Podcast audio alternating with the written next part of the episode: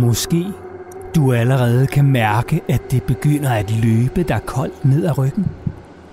Og at dit hjerte banker en lille smule hurtigere. Det er der en god grund til. For nu skal jeg fortælle dig en spøgelseshistorie.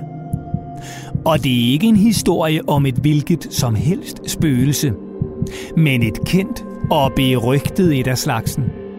For ligesom med filmstjerner, forfattere og YouTubere, findes der også spøgelser, der er lidt mere kendte end andre spøgelser. Og det er et af dem, du skal høre om nu.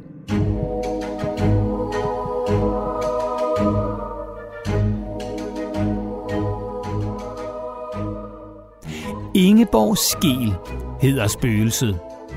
Eller måske rettere, hed den fine dame, der nu efter sine går igen som spøgelset den hvide dame på Vorgård Slot i den nordlige del af Jylland. Og det er altså ikke helt uden grund, at den hvide dame er et af de mest berømte spøgelser. For historien om hende er både grum og ret så uhyggelig og rummer både blodpletter og henrettelser. Og altså også et spøgelse, der går igen på slottet. Så sæt dig godt til rette og tag mor, far eller din bedste bamse i hånden, for den er altså lidt uhyggelig, den historie, du nu skal høre. Så er du advaret. Så her kommer historien om den hvide dame på Vorgård Slot. Vorgård Slot ligger som sagt i den nordlige del af Jylland. Og selvom det hedder et slot, altså Vorgård Slot, ja, så er det faktisk nærmere en herregård. Altså sådan et sted, hvor det i gamle dage var de fornemme og fine familier, der boede. Vorgård Slot blev bygget for omkring 500 år siden. Dengang, da der hverken fandtes løbehjul, bland selv slik eller biografer, man kunne spise bland selv slikket i for den sags skyld. Så Vorgård Slot har altså mange år på bagen. Nå, men en af ejerne af herregården hed Ingeborg Skel. Og det er altså hende, historien handler om. Ingeborg Skel døde i 1604. Men inden da boede hun på Vorgård Slot, hvor hun var godsejer, og altså den, der bestemte.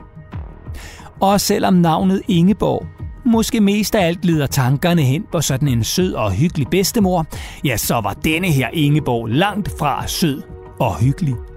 Snarere tværtimod. For ifølge fortællingerne om Ingeborg, var hun både frygtet og hadet af dem, der arbejdede for hende.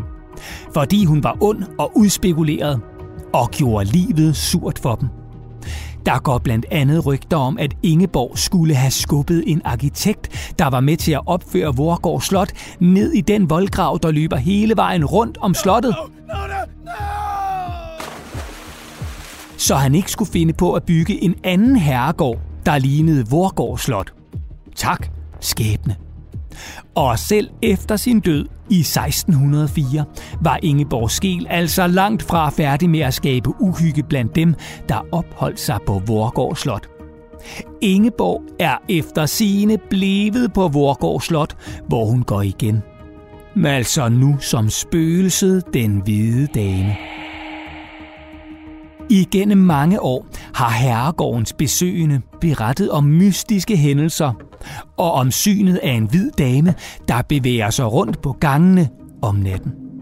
Og måske du selv støder på den hvide dame, hvis du altså besøger herregården med dine forældre.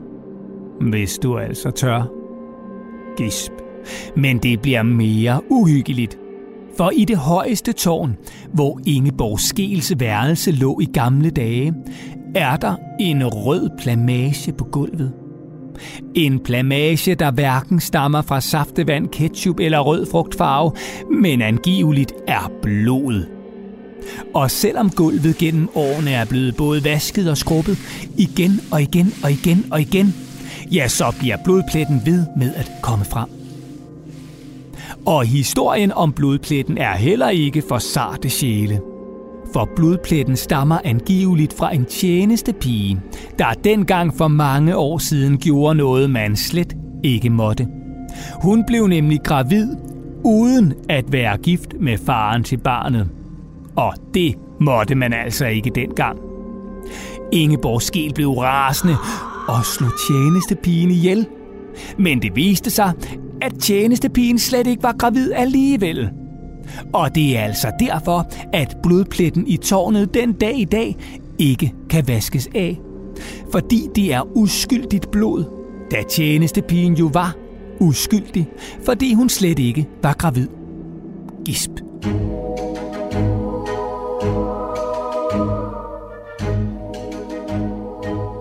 Heldigvis fandt alt dette sted for mange hundrede år siden. Men i dag kan du og din familie altså stadig se den røde plet på gulvet i tårnværelset, der efter sine skulle være uskyldigt blod. Ligesom I måske også vil kunne få den hvide dame at se, når hun vandrer gennem slottets gange og hjemsøger Vorgård Slot. Det var fortællingen om den hvide dame på Vorgård Slot, produceret af Go Little for Circle K. Og vil du høre flere spændende og lidt hemmelige historier fra rundt omkring i Danmark, så kan du finde flere fortællinger i din foretrukne podcast-app. Du skal blot søge efter børn på bagsædet. Ligesom du også kan finde alle fortællinger på cykelkage.dk-podcast.